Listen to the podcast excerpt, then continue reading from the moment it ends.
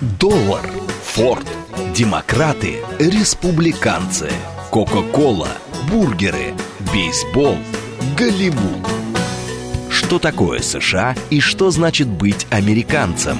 Как устроена жизнь в Америке? Чем отличаются их проблемы от наших? Об Америке без геополитики и военщины в программе Рафаэля Ардуханяна «Америка Лайт». Программа предназначена для лиц старше 16 лет. Добрый вечер, уважаемые радиослушатели. Радиостанция «Говорит Москва», передача «Америка Лайт».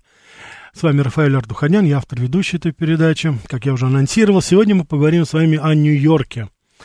У нас есть хороший повод. На следующий год исполняется 400 лет этому городу. В 1624 году, в 1624 году голландские мореплаватели открыли эту бухту, назвали Новым Амстердамом, отсюда, собственно говоря, и идет отчет. Но вот в современном виде, как сейчас вот Нью-Йорк, это с пятью районами, как называется Бора, он возник ровно 125 лет тому назад, в 1898 году, объединились в единую конгломерацию Манхэттен, Стейтен-Айленд, Бруклин, Квинс и Бронкс. Вот это, собственно говоря, и составляет сейчас то, что мы называем Нью-Йорком. И в очень большой степени, я надеюсь, вы понимаете, мы сегодня с вами будем говорить в основном-то как раз о Манхэттене. Я неоднократно повторял, что вот в нынешнем виде почти 9-миллионный город – он э, достаточно похож и однороден во всех остальных своих районах, кроме Манхэттена. Причем не только Манхэттена, но и вот Нижнего Манхэттена. То есть даунтаун, то, что называется, это участок острова Манхэттен, приблизительно, по, на, по, если его разделить так поперек наполовину от Центрального парка и вниз до так называемого Беттери парка. То есть парка батареи, скажем так. Вот. Все вот самые известные строения, небоскребы, музеи, театры, э, места такие, как Бродвей, Таймс-сквер, все это расположено именно там. И я убежден, если те из вас, кто не был в Нью-Йорке, и не посещал там, допустим, другие районы, я убежден, что в очень большой степени знаете о Нью-Йорке именно вот по этой его части. Смотрели ли вы замечательные фильмы Вуди Аллена, или вы смотрели «Sex and the City», вот этот сериал, так сказать, «Секс в большом городе», или вы смотрели какие-то другие, так сказать, ситкомы, очень популярный ситком «Seinfeld», один из самых популярных моих любимых, они все сосредоточены вот именно там. Там находится э, русская, э, значит, чайный ресторан Russian Tea Room, русский самовар. Там находится огромное количество самых разнообразных ресторанов. Там находится Плаза, там находится Метрополитен Опера, Центральный парк. В общем, очень много сконцентрировано там. Конечно же, Уолл-стрит, конечно же, Бродвей. Ну и, конечно же, там находились, находились башни-близнецы. Сейчас там находится небоскреб э, Свободы, Либерти, вот, который, э, собственно говоря, стоит на том месте, где был совершен террористический акт 2001 года, 11 сентября. Вот, я начну наш э, разговор о Нью-Йорке с вопроса. Я убежден, что сегодня, несмотря на то, что, ну, вроде бы Нью-Йорк достаточно известное явление такое в Америке, и в очень большой степени отражает, хотя спросите любого американца, они скажут, Нью-Йорк это не Америка, это совершенно что-то другое. Есть очень оскорбительные названия, я даже не рискую их повторять, но любой американец вам скажет, что Нью-Йорк это нет, нет, нет, это не Америка, но я думаю, что это, конечно, небольшое лукавство. Нью-Йорк как раз и есть Америка, по крайней мере, вот, э, знаете, изначальная, скажем так, вот смысловая Америка. Это город иммигрантов, конечно. И, собственно говоря, что такое что из себя представляет Америка? Это город иммигрантов. Нью-Йорк в очень большой степени показателен очень многие вещи, которые и сейчас, и до этого происходили во всей Америке, они в той или иной степени связаны или даже начинались, инициировались именно в Нью-Йорке. Я вам задам вопрос, на ответ на который вы, пожалуйста, подумайте, прежде чем будете отвечать. Я убежден, что вы все слышали про эту легенду, как голландские мореплаватели выкупили остров Манхэттен у местного племени за 24 доллара, за какие-то бусы и это. У меня вопрос к вам. Пожалуйста, так сказать, еще раз хочу повторить. Вопрос с подвохом. Скажите, пожалуйста, кто кого обманул во время этой сделки? Индейцы голландцев или голландцы индейцев? Я сегодня надеюсь, у нас будет такой вечер открытий. По крайней мере, мы очень-очень много сегодня я подготовил для вас информацию. Я думаю, что она в очень большой степени вас удивит. И, естественно, я попрошу вас, независимо от того, что вы ответите, я бы хотел, чтобы вы ну, каким-то образом объяснили ваш ответ на этот вопрос. А мы давайте будем двигаться дальше, потому что начнем, безусловно, а, с того, что, помимо всего прочего, а, ну, наверное, так сказать, символом э, Нью-Йорка является, конечно же, Уолл-стрит. Откуда название? Улица Стены. В свое время это тоже уходит в историю, это все в, в эпоху правления голландцев там. Дело в том, что по этой улице, как раз в, перерезая Манхэттен в этой части, нижняя часть была только-только заселена, там как раз стояла огромная деревянная стена. Стена, которой голландцы отгораживались от индейцев. Индейцы жили в северной части, голландцы были здесь внизу.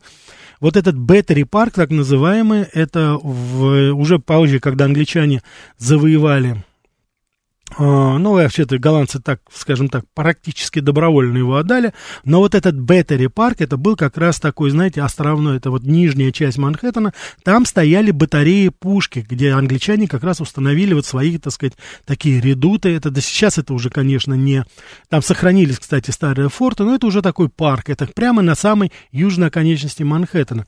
И вот на этой небольшой части жило небольшое такое голландское поселение, которое называлось Новый Амстердам, вот в том смысле, в каком я уже вам объяснял.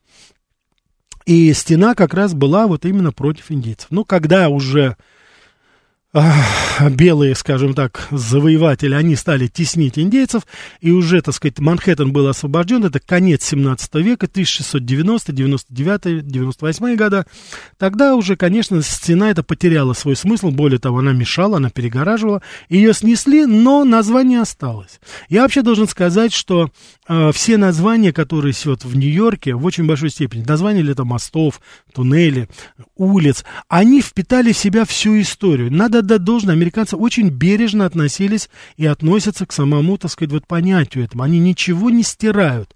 Они стараются последовательно, хотя история достаточно маленькая, как вы сами понимаете. Э, Нью-Йорк, он, собственно говоря, старше самой страны этой, да, но тем не менее и голландская, и индийская традиция, само слово Манхэттен, оно, это индийское слово по племени Манхата, которое там было, вот, э, там спорят немножко, но смысл пока официальная версия такая, точно так же, как я вам говорил, допустим, город Майами, это по имени племени Майами, племени которого уже нет, понимаете? И это касается еще, так сказать, очень-очень многих, так сказать, вещей. То же самое племя Уяколи, которое дало название известной реке Миссисипи это с, с языка этого племени это значило Миссисипи, это большая вода. Но племени уже нет. Но название, вот все это остается. И надо отдать должное, еще раз хочу повторить, американцы не торопятся переименовывать в очень большой степени все, что там есть. Потом, когда я вам буду рассказывать о, ни много ни мало о статуе Владимиру Ильичу Ленину, которая установлена в Нью-Йорке, очень такая странная, такая полу, скажем так, такая, знаете, криминальная история, появление ее там, и, собственно говоря, перемещение этой статуи Ленина вот по Нью-Йорку, это очень тоже такой достаточно, знаете, такой детективный сюжет, скажем так, это тоже вот элементы всего, как говорится, это уж казалось бы, где Ленин, а где Нью-Йорк, да еще тем более в какую сторону смотрит Владимир Ильич. Там американцы, когда устанавливали, они со, со смыслом это делали. То есть надо позавидовать их изобретательности и в определенной степени такой, знаете, исторической бережливости все-таки. Так что Уолл-стрит, ну, что сейчас стало Уолл-стрит, это, конечно, вы прекрасно понимаете. Но я хочу вам сказать, если вы в какой-нибудь воскресный день приедете в Нью-Йорк и пройдетесь по Уолл-стрит, ну, вы знаете, вы, наверное, никогда не скажете, что это центр финансовых, как говорится, воротил и биржи, потому что эта улица бурлит только во время рабочих дней. После этого это абсолютно скучнейшая, залитая в бетон, в асфальт, в камни улица, где, ну, еще поискать, допустим, кафешку какую-то или еще что-то, кроме самой биржи, вы, конечно, там пройдете мимо нее, может быть, и не заметите.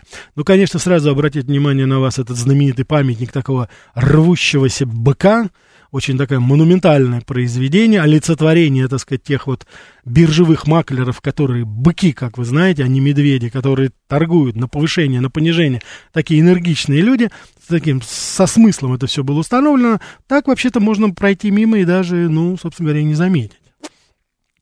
Так что это вот то, что касается э, начала, так сказать, Манхэттена, Беттери парка. И вот не зря, если вы посмотрите на карту, вы увидите, что Беттери парк и вот сам, так сказать, Манхэттен, это его нижняя конечность.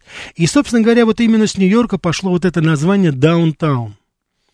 То есть, как ни странно, даунтаун, но это обозначение центра, скажем так, города. Не географического даже, а скорее такого смыслового. Поэтому сейчас даже в маломальском городке где-нибудь в Америке, иногда спрашивая, я вот помню, когда путешествовал, ездил, спрашивая местных жителей, как проехать к чему-то или кому-то, они всегда говорили, пожалуйста, это вот даунтаун, так сказать, и показывали совершенно в разные стороны. Даунтаун – это место, где находится муниципалитет, полиция, то есть все, как говорится, вот такие, знаете, муниципальные городские службы в очень большой степени. Вот это название, оно, собственно говоря, осталось. Иногда даунтаун находится в центре. Вот, допустим, Лос-Анджелес, это, конечно, центральная часть небоскребов, и потом это совершенно одноэтажное, распростертое такое на много-много миль, так сказать, пространство. В других городах это по-другому. Если, допустим, Чикаго, так это, мы, кстати, будем потом говорить, я готовлю передачу и о Чикаго, я готовлю передачу о Лос-Анджелесе, вот о трех самых крупных городах, и, на мой взгляд, абсолютно разных, но, тем не менее, которых вот суммарно можно сказать в какой-то степени. Это все-таки символы Соединенных Штатов Америки, очень разные, очень не похожи во всех абсолютно отношениях. Это касается и музыки, это касается архитектуры, это касается расположения, даже менталитета. А вот в Чикаго даунтаун это вытянутое вдоль озера такая прибрежная полоса, и это является даунтаун. Ну и так далее. Значит, больше полувека назад начинался для многих Нью-Йорк с аэропорта JFK, а до этого, наверняка вы знаете, что э, он начинался с причалов Нижнего Манхэттена, где находятся, сливаются две реки, Ист-Ривер и Гудзон-Ривер, Гудзон-река. Так что вот э, это как раз такое место, где находится знаменитый остров Стейтен-Айленд, э, и э, Элис, и, и, так сказать, э, помимо всего прочего, еще находится и э, находится еще э, Элис Айленд, так называемый. Те из вас, кто э, помнят фильм э, «Крестный отец». Вы, наверное, помните, это такой очень трогательный эпизод, когда молодой Дон Корлеоне приезжает, и вот это как раз на этом острове Элис-Айленд, он там проходит первоначальную такую иммигрантскую, скажем так, проверку, где ему, собственно говоря, и дают имя Корлеоне, да, никто не знал, что, какая его фамилия, но так как он приехал из места, значит, Корлеон, из местности, ему дали, как говорится, вот такое, так сказать, имя. Это было вот на этом острове. Туда прибывали огромное количество ежедневно кораблей. Чтобы мы с вами так приблизительно поняли, вот такое золотое время этого острова, куда, когда приезжали ежедневно тысячи-тысячи людей, это 19 век, это в основном ирландская и немецкая э, иммиграция. Германия это война, вы знаете, 1770 год, раздробленная Германия, германские княжества воюют между собой, очень много, так сказать, иммигрантов переехало тогда, и, конечно же, знаменитый город, голод 1750, 51, 52 года, это вот ирландский картофельный голод, когда огромное количество ирландцев погибло, умерло, ну, с небольшой помощью, конечно, их английских, так сказать, владельцев, хозяев того времени, и огромное количество ирландцев переехало потом, и вот именно они, вот э, ирландцы, немцы, это середина 19 века, и вот вторая часть 19 века, уже ближе к 20 веку, это, конечно же, огромная миграция, миграция из южных частей, именно южных частей Италии и еврейская организация, в основном из стран Восточной Европы. А вот, и, э, и огромное количество приехало выходцев и из Одессы, и из э, Польши, фактически со всех восточноевропейских стран. Они как раз вот это, именно вот это вот, это самые большие волны иммиграции, самые большие волны были, это миллионы, миллионы людей. Сейчас по разным оценкам, э, американцы, у которых, э, американцы, которые ну, скажем так, происхождение свое ведут от немцев, это порядка 40-50 миллионов из 335 миллионов населения. Ирландцы это немножко поменьше, порядка 35. Но самая большая, вот как вы знаете, так сказать, иммиграционная, скажем так, но уже, конечно, ассимилированная сообщность, это именно немецкая они, так сказать, в Нью-Йорке, потом они очень далеко расселились, а, так сказать, и по Пенсильвании, ушли туда уже в глубину. Вот. Ну, а итальянцы, кстати, они нет, как раз не уходили, евреи, они как раз обосновались именно в Нью-Йорке. И Нью-Йорк, я хочу вам сказать, что вот у меня последние данные были, я не знал, сам для себя открыл. Оказывается, еврейская община Нью-Йорка, она самая большая после Израиля. Самое большое количество евреев проживает именно там. Вот итальянская тоже, соответственно, там тоже порядка полутора миллионов считают выходцы. Но итальянцы расселились. Конечно, люди уже расселяются. Вот, так что это то, что касается вот этого, так сказать, это. Я хочу сказать, что именно вот в эту часть города, там причалы, в нижней части как раз вот э, Манхэттена, даунтауна находятся э, причалы, которые и сейчас, в принципе, принимают огромное количество круизных лайнеров. Излюбленное место Нью-Йоркца, из Нью-Йорка выходит и вниз спускается туда, к Майами, к Карибским островам. Это очень популярные круизы, но когда-то эти причалы, как ни странно, они принимали такие, так сказать, абсолютно, так сказать, феноменальные корабли, как Куин Мэри, Куин Элизабет, Куин Элизабет, Куин Мэри 2 сейчас стоит в Лос-Анджелесе, я был там, этот, посещал этот корабль, сейчас плавучая гостиница, но вот они приходили, это, конечно, вот основное, это так называемая э, белая лента, которая передавалась компании, которая быстрее всех преодолеет Атлантику из э, европейского порта. Если там, в основном это были английские корабли, они из Лондона, Саундгеплена шли, а, но были и итальянские, были даже вот и э, французские корабли, соответственно, из Гавра, вот, кто быстрее пересекал Атлантику. Сюда должен был в свое время прийти трагически затонувший Титаник. Он шел именно сюда, но, как вы знаете, не дошел. Вот. Так что сейчас там есть паромы, конечно, вы можете, э, туда можно проехать, там сейчас такой музей расположен, уже там ничего, как говорится, иммиграционные службы там уже не работают, все это уже совершенно на другом уровне, но тем не менее, это такой, знаете, остров, э, он такой достаточно пустынный, я вот сколько его посещал, и сколько, так сказать, при, когда приезжали близкие знакомые, э, там не так много народа, это уже просто такое, знаете, место стало многие даже американцы, ну, они так помнят, конечно, знают об этом, но это уже просто действительно такой хороший остров, такой недалеко от Манхэттена. Почему люди туда ездят не для того, чтобы даже соприкоснуться, может быть, с историей, это она, она более-менее известна, но э, прекрасный вид на Манхэттен открывается. Я хочу сказать, что там рядом находится Либерти Парк как раз, тоже напротив Манхэттена. Именно с этого места я имел, ну, такое несчастье смотреть, как вот падает вторая башня после теракта в 2001 году. Я жил недалеко в Нью-Джерси, успел проехать и э, забыл, к сожалению, ну, хотя, господи, что тут забыл, к сожалению, камеру. Вот, но тем не менее, это вот тоже, это просто там прекрасный вид открывается на Манхэттен, он просто как на ладони сейчас. Вот. Дальше, собственно говоря, э, если немножко, так сказать, посмотреть, то между Стейтен-Айлендом и Бруклином находится потрясающий... Вот, Андрей, вы, по-моему, меня поправляете, не белая лента, а голубая лента, да, Атлантики? Да, спасибо, по-моему, вы, да, я просто подзабыл немножко, да, действительно, это голубая лента называлась, это лента, которая приз вручался кораблю, который быстрее всех преодолеет вот Атлантику. Спасибо за поправку. Николай пишет, э, если можно, да расскажите историю, обязательно про статую Ленина расскажу, потому что потрясающая история, просто это, конечно, нарочно не придумаешь, что называется. Вот. И, э, значит, то, что касается у нас, э, то, что касается уже непосредственно, э, как я уже сказал, так сказать, знаменитого моста Веризана Бридж, это инженер Жепа Веризана, человек, который спроектировал очень многие, так сказать, а, очень многие а, и мосты в Нью-Йорке, и, так сказать, и, и здания, то есть это человек, который внес свою лепту. В честь него назвали мост Веризана. До недавнего времени это был, это был самый, так сказать, большой мост в мире, ну, после того, когда в гонку вступили Южная Корея, китайцы, 80-е годы, эта пальма перешла. Но, что любопытно, это является самый тяжелый мост в мире. Можете себе представить? 135 тысяч тонн. Самый тяжелый. Вот, по крайней мере, значит, э, э, книга Гиннеса, она вот именно об этом говорит, что это именно вот, собственно говоря, и так. Поэтому, конечно, вот Нью-Йорк начинался вот именно с этого нижнего, как я уже говорил, города, и, собственно говоря, шел дальше, дальше, дальше. Вот. 1865 год. Характер отношений между Францией и, конечно, э, Америкой носит очень такой, знаете, плодотворный, дружеский характер.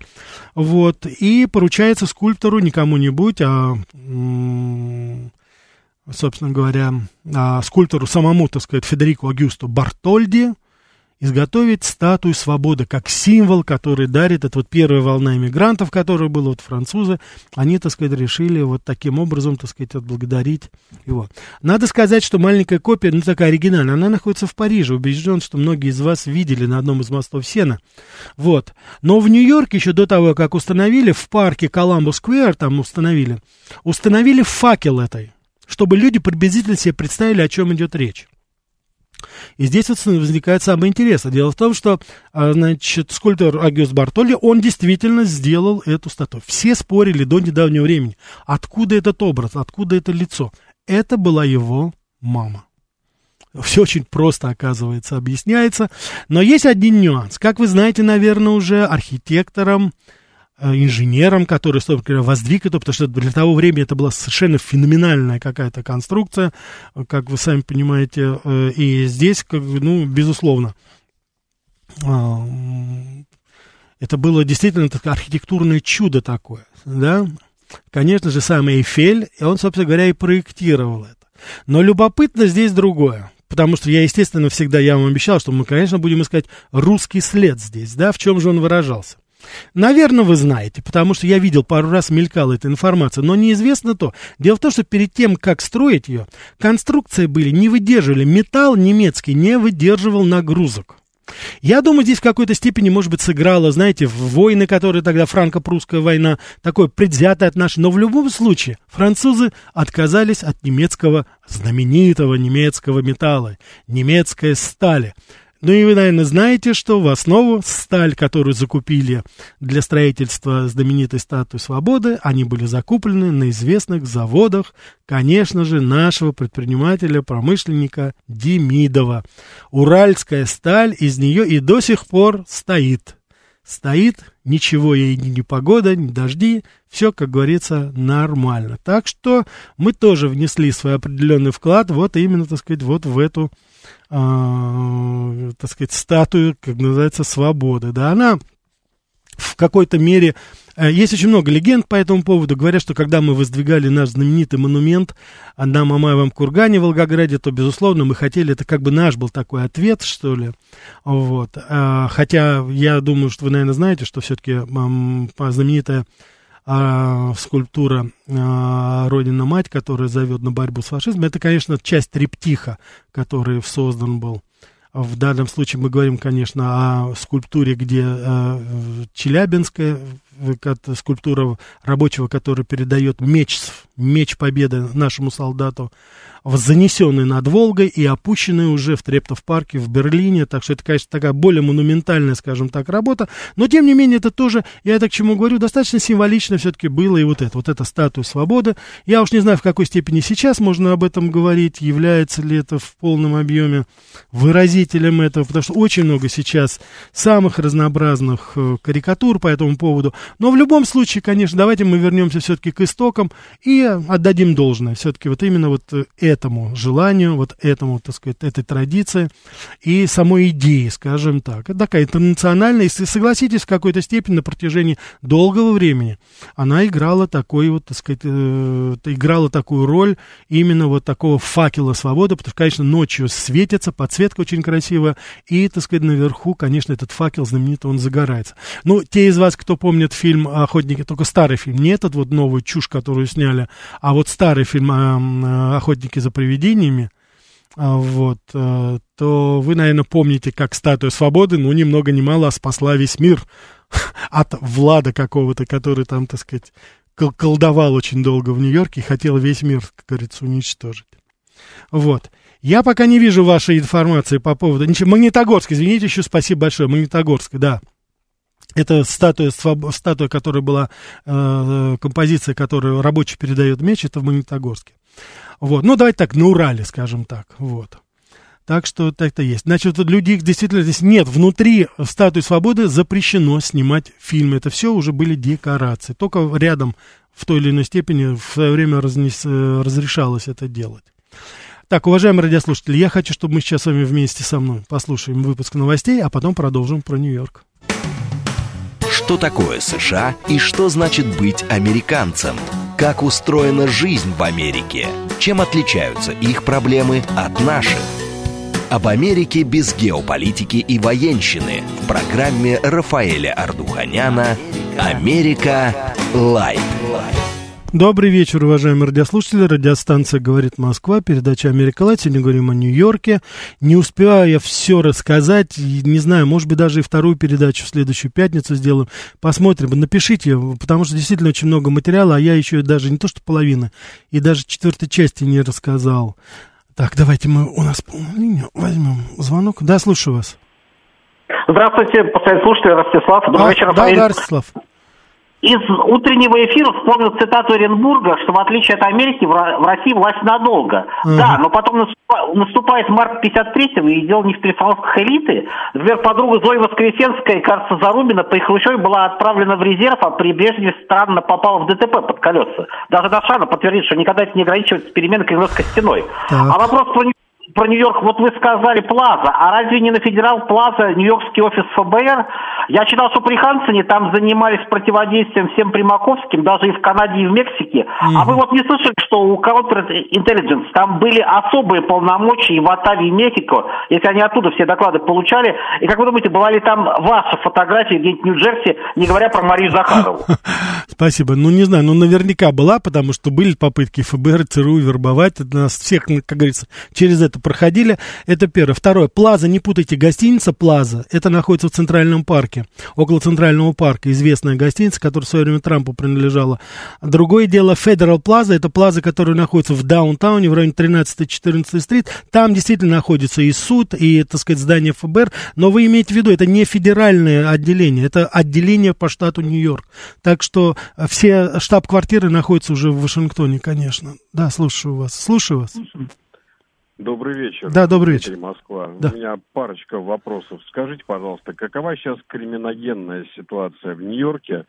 Насколько она сложная или, наоборот, благополучная? И второй вопросик касаемо метро. Действительно ли там все так грустно, Я понял, да. как Хорошо, да. показывают? Да, спасибо. Насчет метро. Да, грустно. Американцы шутят, вдвоем ходите в метро, один должен смотреть вдаль, другой должен смотреть вниз. Тот, кто смотрит под ноги, должен предупреждать о появившихся крысах, которые атакуют, а тот, кто вдаль, должен смотреть, чтобы грабитель не подбежал и не ограбил. Метро действительно, ну, просто ниже всякого. Есть несколько станций вот, центральных, которые красивые такие, выполненные в таком э, очень классическом викторианском стиле, немножко напоминают некоторые станции лондонского метро, но 95% это просто что-то отстойное, я уже не говорю там по состоянию вагонов или... Теперь, то, что касается криминогенной обстановки, очень тяжело. Я сегодня вам приводил пример о ЧП, который произошел в Нью-Йоркском университете когда, а, так сказать, э, толпа протестующих таких пропалестинских, они, так сказать, преследовали студентов евреев, и заперли их в библиотеке, вот там не дошло до рукоприкладства, но это все, что называется, вот просто чтобы вы обстановку эту. Значит, было время, когда Нью-Йорк действительно был ну, э, городом для людей. Это было во время мэра Джулиани, 90-е годы, я это застал. Когда действительно и по Бруклину, и по многим районам, я уже не говорю о Манхэттене, можно было просто гулять. В Центральном парке можно было гулять. Почему? Ну, Несколько десятков тысяч новых полицейских Рудольф Джулиани добился финансирования. Они просто там дежурили, стояли. И поэтому криминогенная ситуация, она переместилась туда, в район Южного Бронкса, на север, в Гарлем там и в другие, так сказать, места. Ну, а так ситуация сейчас очень и очень непростая. Убийство, все это происходит повс- повсеместно. Да, слушаю вас. Да, здравствуйте, Рафаэль. Да. А, мне вот интересно, вот был такой фильм «Банда Нью-Йорка», и там вот были вот Да. улиц знаменитые, банды кроликов. Да, да. А, что-то осталось вообще от этого? Вот Просто Ну, вы, вы знаете что, не- ничего, собственно говоря, не осталось. Это было то время, когда это бруклинский, как говорится, у- угол был. Там, конечно же, это все уже там, этого нету. И в очень большой степени фильм, он, конечно, не исторический, не забывайте. Это очень условно. Хотя название банд, вот сами по себе, и китайцы, и ирландцы, и так называемый нейтив, они называли, вот э, а, англичане, которые были, это все было реально, это все действительно было. А Манхэттен это был какой-то, так сказать, совершенно такой оазис. Причем какой Манхэттен? Опять же, вот этот нижний Манхэттен. Вот, так что так. Да, да, слушаю вас. Да, говорите. Рафаэль, Да. добрый вечер. Да. Эм, Я в свое время, э, там, в начале 2000-х годов жил, работал в США, э, Илья, город Москва. И мне там довелось э, побывать в знаменитой бруклинской тюрьме, даже там как бы некоторое время я там провел. А простите, А, это хотелось какая, какая такая бруклинская знаменитая тюрьма? Это что такая? Э, Это она находится в Бруклине, семиэтажное здание с э, типа следственного изолятора. Но это не самое А. знаменитое, потому что это Син-Син, конечно, и вот Уорд, это то, что тюрьмы были, они сейчас перемещены, там есть Син-Син знаменит, вот это была, но оно находилось, да, Ну хорошо, да, я надеюсь, вы не в качестве клиента там были, а как экскурсант? И- именно, нет, именно клиент. А, о господи, я не спрашиваю, что вы натворили. Да ничего страшного, особенного, но тем не менее, в общем, получил шикарный опыт. Хотел бы узнать, насколько э, действительно, когда я туда попал, мне сказали welcome, э, значит, э, в Most Famous Prison in New York. Мгм. Вот чем она знаменита и кто в ней побывал до, так сказать, э, до того момента, когда уже И я понял. пожали ребята из Бронкса и Бруклина. Я понял, я не могу ничего сказать по поводу Синсинга или Алькатрас, но вы знаете, это было Аль Капоне. В Синсинге сидел и Чапман, который убил Джона Лейна в свое время перед тем, как его отправили, э, по-моему, в, в- в Аризону, он где-то там сидит пожизненно, отбывает, его там перемещают периодически. Насчет этого я вам ничего не могу сказать, и я очень рад, что не могу сказать. Давайте продолжим. Еще одна достопримечательность, конечно, очень знаменитая. Уолворд Астория, знаменитая, так сказать, знаменитая гостиница, один из первых небоскребов. Кстати, исполняется ему ни много ни мало 110 лет. Был построен в 1913 году по заказу миллионера Фрэнка Вулварда. Причем я хочу сказать, что это его детище, и, так сказать, это один из самых фешенебельных, конечно, э, отелей. Те из вас, опять же, кто смотрел «Крестного отца», вы прекрасно помните знаменитую сходку так сказать, э, авторитетов э, мафиозных кланов, когда они решали вопрос, так сказать, как им помириться, да, Вита, там, Бардини, Таталье, вот это тоже было все of Astoria, очень такой фешенебельный, конечно, я немного вам говорил о Волвард билдинге, там порядка почти 200 метров, 191, по-моему, метр, один из самых высоких небоскребов, когда я передачу о небоскребах делал. Но, а каким же образом, собственно говоря, вот это было-то, кто это построил и кто этот человек, Фрэнк Вулвард, как таковой? Вот своим состоянием, как ни странно, Фрэнк, Вулф, Фрэнк Вулвард, он был обязан ни много ни мало, знаете чему? Своей застенчивости. Он, будучи простым продавцом в лавке, он очень стеснялся предлагать товар. Он очень, ему было неудобно торговаться, говорить о чем-то еще. И поэтому, ну, он был очень такой порядочный, очень исполнительный. Его хозяин оставлял на целый день. И он тогда что сделал? Ну, оставил на несколько дней, как всегда, так сказать, в магазине. И он придумал способ. Ну, не мог он разговаривать с людьми. Как же продать товар? Он выставил весь товар по самой нижней цене, которая только была, которую ему разрешил сделать, собственно говоря, э, хозяин, и наклеил ценники, где обозначил эту низшую цену. Ему покорно разрешалось. А всю эту мелочь, самую разнообразную, он вывалил в огромный, так сказать, в этот прилавок такой-то, знаете, такой, скажем так, это такой сетка у него была большая, и написал все по 5 центов. Успех был феноменальный. Раскупили моментально. Вот эти знаменитые магазины, все по 99 центов. У нас это вот фикс прайс, я так понимаю, так сказать, это. Вот это пошло от этого человека, который был очень-очень застенчивый, и который сделал, собственно говоря, целое состояние. Потом он смекнул, что вот так продавать, скажем так, на выбор, что называется, это очень даже хорошо. И, собственно говоря, вот так вот он постепенно сделал себе состояние. Вот именно, именно, именно таким вот образом.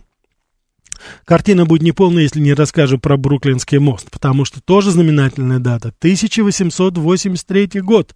А это значит ровно 140 лет да, тому назад построен первый этот мост, конечно побил самый говорю, на тот момент это был самый длинный, самый большой, самый высокий подвесной мост. Как Маяковский о нем говорил, Бруклинский мост – это вещь, конечно же, но дурная слава тоже преследует. Это Бруклинский мост, он соединяет Нижний Манхэттен и Бруклин.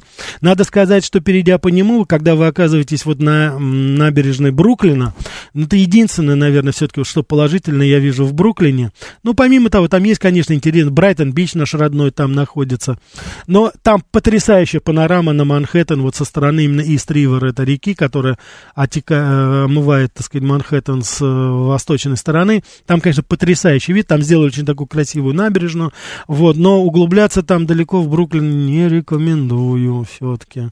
Так что это, вот Анна пишет, Нью-Йорк это город, который никогда не спит, совершенно верно, но вам ближе Даллас, да, Анна, я знаю, Анна, да, что вы э, были там, посещали именно как раз вот в Техасе, вы, я помню, вы рассказывали это, да. Так что я, вы знаете, что я в Далласе был проездом, ничего не могу сказать. Как-то это по дороге в Новый Орлеан, а, так сказать, как-то не, так сказать, это. Вот. Давайте в конце хочу рассказать, конечно, эту историю про статую Владимира Ильича Ленина. А вы скажите, вот напишите, стоит ли продолжать про Нью-Йорк или мы перейдем к другому городу? Потому что, конечно же, есть еще, э, так сказать, э, о чем, о чем скажу так сказать. Так вот, действительно, скульптура Ленина, она там как раз... Во-первых, прежде всего, я что хочу сказать. Да, и не забывайте, пожалуйста, вопрос, который я задал. Кто кого обманул во время покупки острова Манхэттен на 20, за 24 доллара в 1624 году? А, вот. Индейцы или же голландские, э, так сказать, голландские колонисты. Значит, я хочу сказать, во-первых, говоря о статуе Ленина, скульптура Ленина, это не является действительно скульптурой как таковой. Вот, спасибо, вот здесь про Нью-Йорк пишите. Наверное, я тогда действительно, может быть, продолжу в следующий раз еще про Нью-Йорк. Стоит того. Значит, в чем здесь заключается? Это не скульптура Ленина, это не скульптура как таковая. Это часть дизайна, элемент дизайна. История очень интересна. Дело в том, что расположена как раз и установлена она была в свое время на жилом здании. Это был такой комплекс, вот, собственно говоря, ну, скажем так, это жилой комплекс, не какой-нибудь. Вот. На пересечении как раз Ист Хьюстон и Эссекс-стрит, если кому интересно, 13-этажное такое каркасное жилое здание из красного кирпича. И жилой комплекс назывался Красная площадь, Red Square. Построен он был в 1989 году. Двое американских предпринимателей, которые уловили вот эту тенденцию 89 а, год, перестройка, как вы понимаете, так сказать, падение э, Берлинской стены. Они, так сказать, вот назвали, даже открытку выпустили, я вот видел эту открытку, там установлен там вот памятник, как говорится, это Ленин уже был, но изначально этого не было, и они, так сказать, вот искали какой-то элемент, который бы говорил о том, как-то связано с Красной площадью. Ну и, конечно, ассоциативно они подумали э, о памятнику Ленину, которые тогда, уже тогда начинали постепенно, по крайней мере, те, которые были заказаны, они уже не возводились, по крайней мере, в Восточной Европе. Но эту статую создал наш советский скульптор Юрий Герасимов по госзаказу в 80-х годах. Но к 89 году он уже был не нужен. Развала уже нигде не выставлялся. И как вы думаете, эта статуя пролежала несколько лет, с, 80, с 82 года до 89 у него на даче здесь, в Подмосковье. Вот. И, собственно говоря, вот в 1994 году, когда уже комплекс был застроен, владельца звали Майк Роузен, его партнер Майк Шеуэлл, они нашли эту скульптуру, узнали о том, что она, значит, каким-то образом узнали, я уж не знаю, и они решили установить ее на крыше вот этого жилого комплекса. То есть это был бы как, как элемент декора. Тем более вот на, этой, на этом самом жилом комплексе были огромные часы, которые тоже в какой-то степени, по крайней мере, вот в сознании этих ребят, ассоциировалось с Красной площадью, с курантами. И они как раз вот установили этот памятник именно там, на крыше вот этого дома.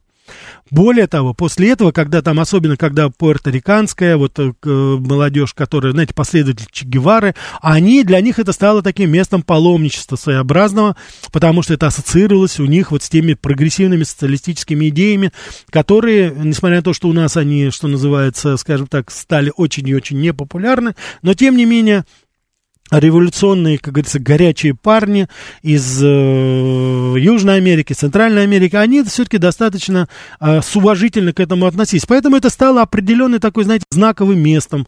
Вот это, так сказать, сам этот комплекс и вокруг него в основном, откуда они могли видеть этот памятник. Тем более, что ребята, которые вот устанавливали этот памятник, я имею в виду вот владельцы Макрозен, Майк Шауэлл, они были с юмором, конечно, потому что когда им, так сказать, они думали, ну а в какую сторону? Потому что там стоит Ленин с, вы, с вытянутой рукой. Просто вот в лучших наших советских традициях. На, хочу напомнить, советский скульптор делал эту статую. Кстати, весила она несколько тонн, достаточно высокая была, там 4 с лишним метра. Они установили ее, повернув, так сказать, Ленина прямо Да, уважаемые радиослушатели, на Уолл-стрит. Чтобы, как говорится, там ребята не расслаблялись. Поэтому те люди, которые достаточно хорошо знают вот эту историю, они прекрасно понимают, так сказать, вот это взаимоотношение между Лениным, а вот этот 13-й стрит, это, это недалеко относительно, это там, ну, там 6-7 кварталов от самой этой вот улицы Уолл-стрит. Поэтому там все это достаточно символично было. Но, к глубокому сожалению, не так долго простояла статуя именно там. Дело в том, что в 2016, по-моему, году а, владельцы этого комплекса, они продали свою, так сказать, вот эту недвижимость, Красную площадь. Вот, он простоял там 22 года, да, вот 2016 год, в сентябре.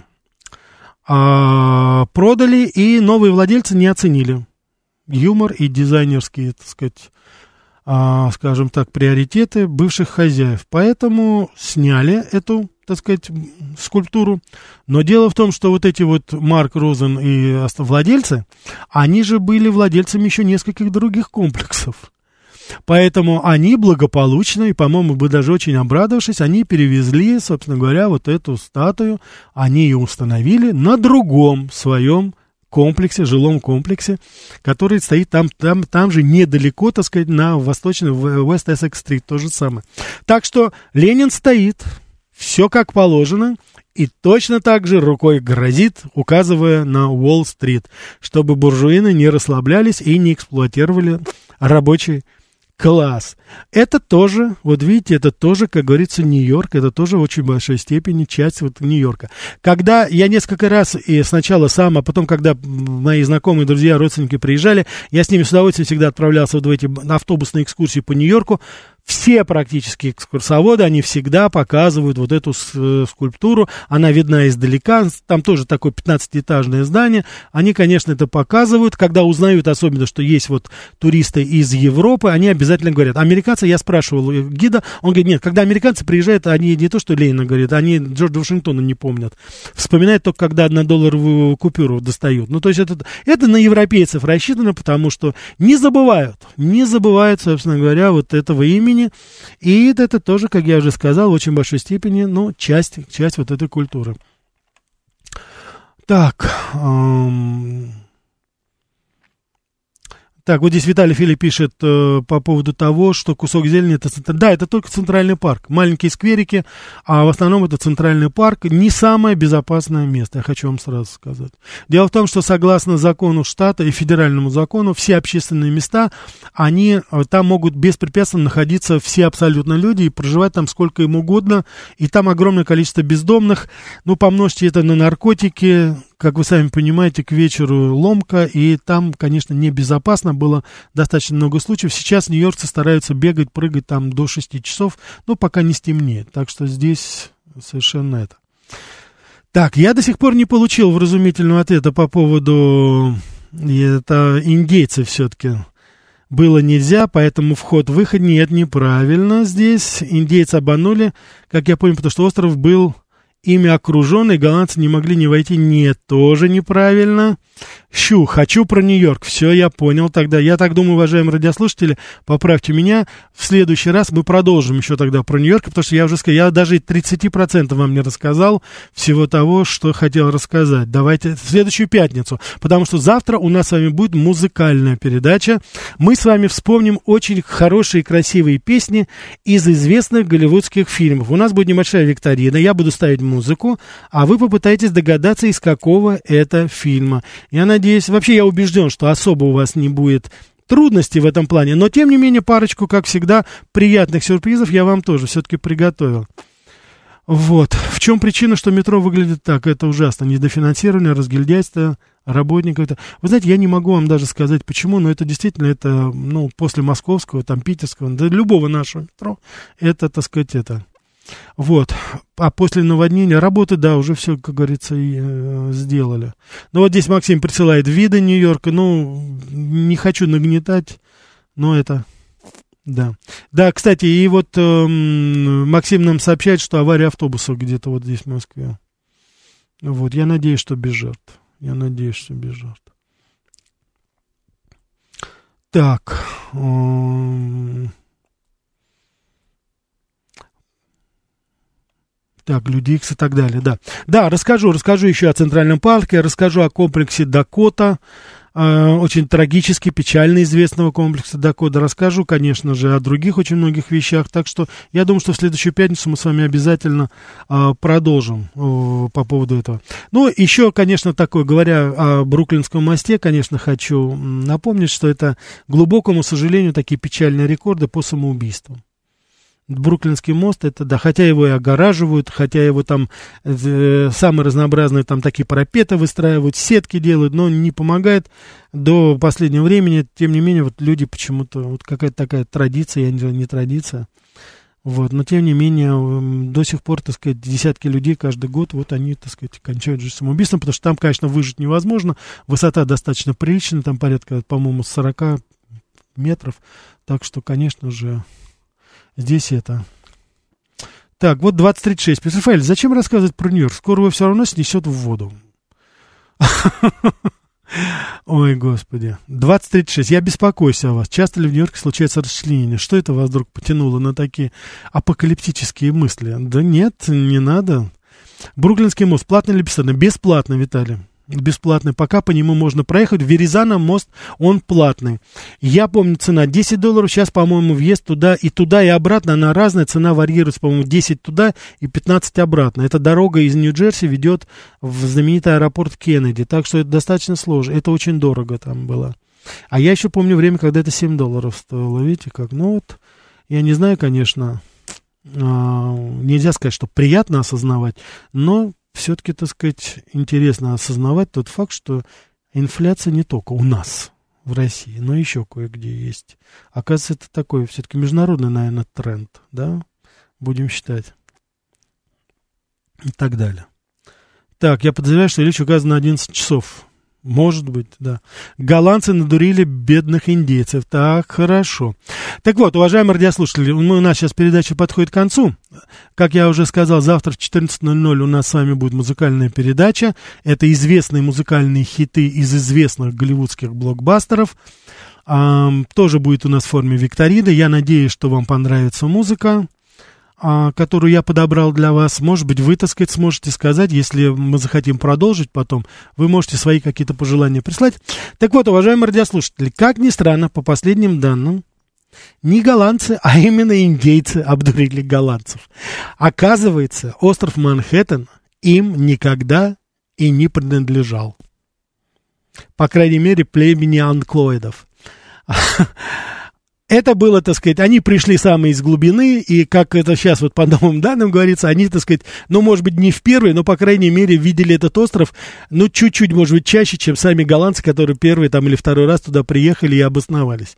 Они ходили туда охотиться, это было совершенно не их место. Я так понимаю, они с таким же успехом могли продать, э, ну, я не знаю, там, там, Стейтен Айленд или там, допустим, что-нибудь еще там, куда-нибудь туда к штату Мэн повыше, там, знаете, Ньюфаундленд, там, какую-то землю, или еще что-то.